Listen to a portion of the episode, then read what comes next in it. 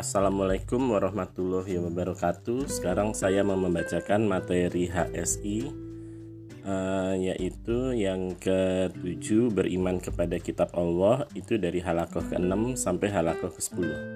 Halakoh ke-6 silsilah ilmiah beriman kepada kitab Allah yaitu tentang suhuf Ibrahim.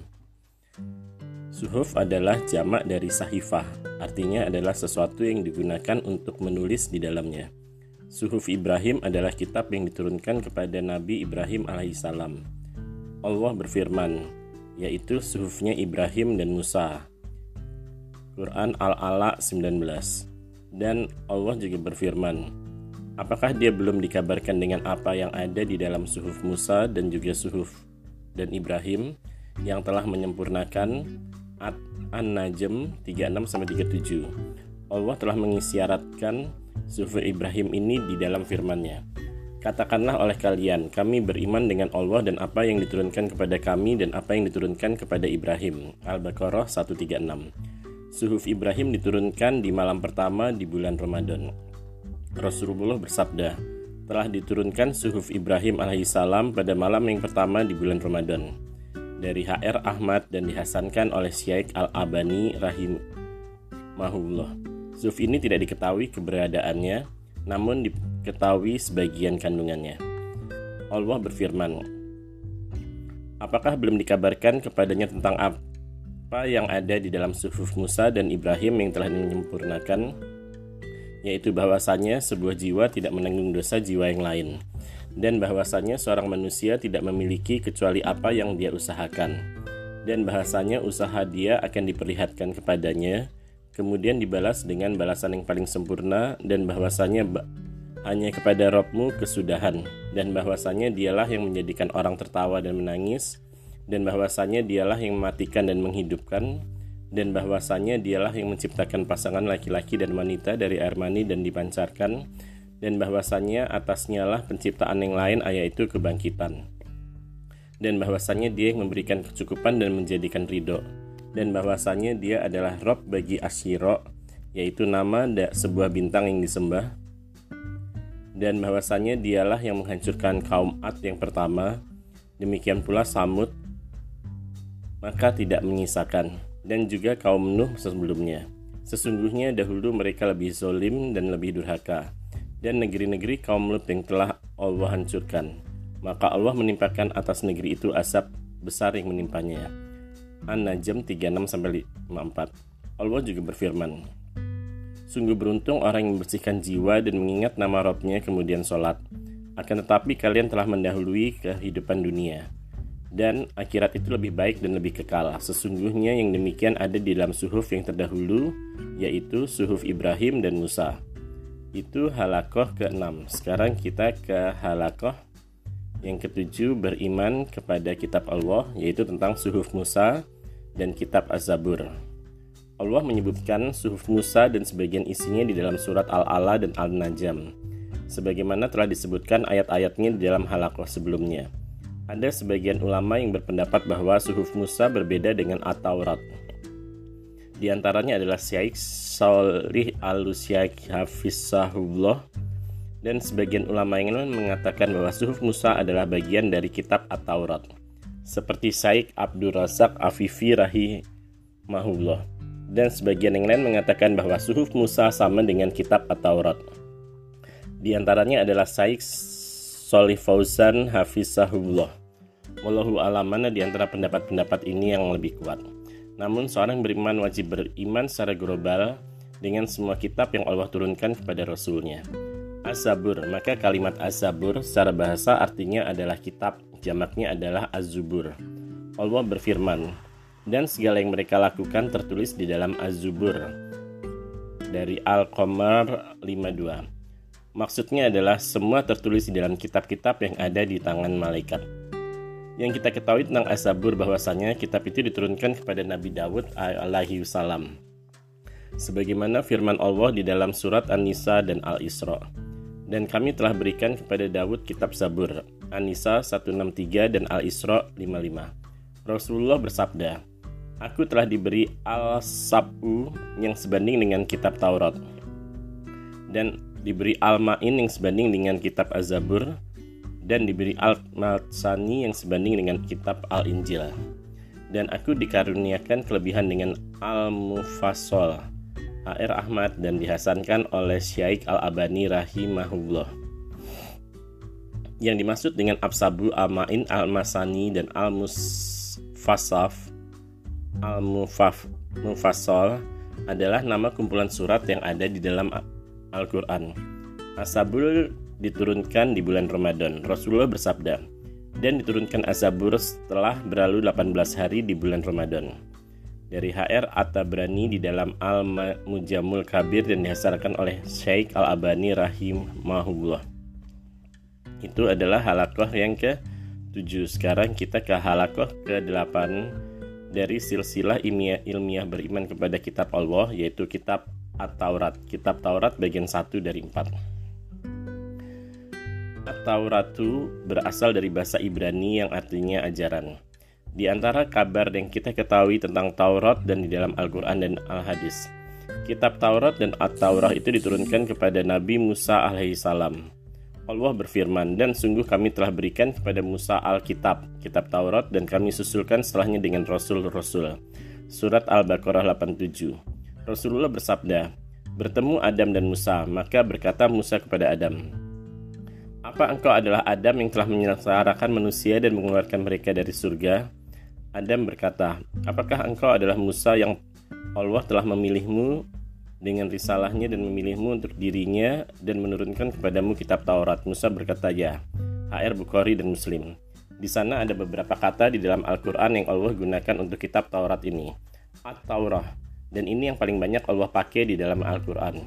Di antaranya Allah berfirman, dia telah menurunkan atasmu Alkitab, yaitu Al-Quran dengan benar, membenarkan kitab-kitab sebelumnya, dan dialah yang telah menurunkan Taurat dan Injil. Ali Imran 3. Di antara nama lain Al-Qur'an eh di antara nama lain Taurat adalah Alkitab. Allah berfirman, dan sungguh kami telah berikan kepada Musa kitab, yaitu Taurat, dan kami susulkan setelahnya dengan Rasul-Rasul. Surat Al-Baqarah 87. Al-Furqan. Allah berfirman, dan sungguh kami telah berikan kepada Musa dan Harun Al-Furqan, Taurat dan cahaya serta peringatan bagi orang-orang yang bertakwa. Surat Al-Anbiya 48. Kitab Musa. Allah berfirman, dan sebelum Al-Quran adalah kitab Musa sebagai iman dan rahmat. Al-Ahqaf 12. Di antara nama lain dari At-Taurah adalah Al-Ihwah. Allah berfirman, dan kami telah menulis untuknya, yaitu untuk Musa di dalam Al-Ihwah, yaitu Taurat, segala sesuatu sebagai nasihat dan perincian untuk segala sesuatu Al-A'raf 145 dan di dalamnya sebuah riwayat yang lain di, dalam sahih muslim dari kisah percakapan antara Nabi Adam dengan Musa alaihissalam Nabi Adam berkata kepada Musa dan Allah memberimu al-ahwah di dalam penjelasan segala sesuatu. Suhuf Musa Menurut sebagian ulama yang berpendapat bahwa suhuf Musa adalah Taurat Inilah kita yang kita sampaikan pada halakoh kali ini dan sekarang kita ke halakoh ke-9 dari silsilah ilmiah beriman kepada kitab Allah yaitu kitab At-Taurat, kitab Taurat bagian 2 dari 4. Halakoh yang ke-9 di antara kabar yang kita ketahui tentang kitab Taurat adalah Al-Quran dan Al-Hadis. Bahwasanya Allah telah menulis At-Taurat dengan tangannya. Di dalam sebuah bagian riwayat dari kisah percakapan antara Nabi Adam dan Musa alaihissalam, Nabi Adam berkata kepada Musa, dan dialah yang telah menulis untukmu At-Taurah dengan tangannya. HR Abu Dawud Ibnu Majah dan disahihkan oleh Syaikh Al-Abani rahimahullah. Di antara kabar-kabar yang kita ketahui tentang Taurat adalah sebagian yang terkandung dalam kitab ini. Dan di antara kandungan Taurat, satu, beberapa perkara yang terkandung di dalam Suhuf Ibrahim alaihissalam. Sebagaimana yang telah berlalu penjelasannya, ini bagi yang berpendapat bahwa Suhuf Musa adalah Taurat.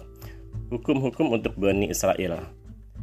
Allah berfirman, Sesungguhnya kami telah menurunkan Taurat, di dalamnya ada petunjuk dan cahaya dengan kitab tersebut para nabi yang berserah diri memberi keputusan atau menghukum untuk orang-orang Yahudi.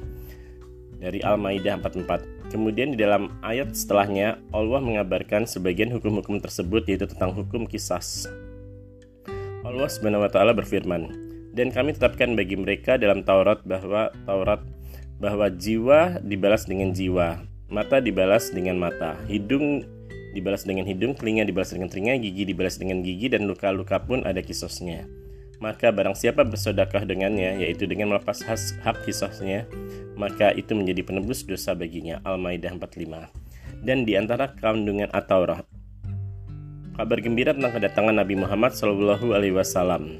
Allah berfirman, yaitu orang-orang yang mengikuti Rasul lagi Nabi yang umi, yaitu tidak membaca dan tidak menulis yang namanya mereka temukan tertulis di sisi mereka di dalam Taurat dan Injil. Al-A'raf 157. Di antara kandungan Taurat adalah tentang penyebutan sebagai sifat sahabat Rasulullah Shallallahu Alaihi Wasallam. Allah Subhanahu Wa Taala berfirman, Muhammad adalah Rasulullah dan orang-orang yang bersamanya yaitu para sahabat keras terhadap orang-orang kafir. Saring menyayangi di antara mereka, Engkau melihat mereka ruku lagi sujud mencari karunia dan keridoan dari Rob mereka. Tanda mereka ada di antara ada di wajah-wajah mereka dari bekas sujud. Demikianlah sifat-sifat mereka di dalam Taurat dan sifat-sifat mereka di dalam Injil. Al-Fat 29. Di antara kandungan Taurat, bahwasanya Allah membeli jiwa dan harta orang-orang yang beriman dengan surga. Allah Subhanahu taala berfirman, sesungguhnya Allah telah membeli dari orang-orang yang beriman diri diri mereka dan harta-harta mereka dengan surga. Mereka berperang di jalan Allah, kemudian mereka membunuh dan dibunuh. Janji Allah yang hak di dalam Taurat, Injil, dan Al-Quran, dan barang siapa yang lebih menyempurnakan janji daripada Allah, maka hendaklah kalian bergembira dengan jual beli yang kalian lakukan, dan demikianlah adalah keuntungan yang besar. At-Taubah 111 Sekarang kita ke halakoh yang ke-10 ya silsilah beriman kepada kitab Allah tentang kitab Al-Taurat bagian 3 dari 4 dan di antara yang kita ketahui tentang kitab Taurat di dalam Al-Quran dan Al-Hadis bahwasanya kitab Taurat adalah kitab yang Allah turunkan khusus untuk Bani Israel. Allah berfirman dan kami telah berikan kepada Musa Alkitab yaitu Taurat dan kami jadikan kitab tersebut sebagai petunjuk bagi Bani Israel. Al-Isra 2 bahwasanya kitab Taurat diturunkan dengan bahasa Ibrani Berkata Abu Hurairah radhiyallahu anhu, Dahulu ahlul kitab, yaitu orang-orang Yahudi membaca Taurat dengan bahasa Ibrani dan menerjemahkan ke dalam bahasa Arab untuk orang-orang Islam. Asar ini dikeluarkan oleh Al-Iman Al-Bukhari di dalam sahibnya. Sebagian kitab Taurat telah diubah oleh orang-orang Yahudi dan disesuaikan dengan hawa nafsu mereka. Sebagaimana firman Allah, maka sungguh kecelakaan bagi orang-orang yang menulis Alkitab dengan tangan-tangan mereka, kemudian berkata ini adalah dari sisi Allah untuk menjualnya dengan harga murah maka kecelakaan bagi mereka karena apa yang ditulis tangan-tangan mereka dan kecelakaan bagi mereka karena apa yang mereka usahakan. Al-Baqarah 79. Dan sebagaimana firman Allah, dan sungguh di antara mereka ada sekelompok orang yang membolak-balikan lisan mereka dengan Alkitab, supaya kalian menyangka bahwa itu adalah Alkitab dan mereka berkata, ini adalah dari sisi Allah, padahal itu bukan dari sisi Allah dan mereka mengatakan kedustaan atas nama Allah padahal mereka mengetahui.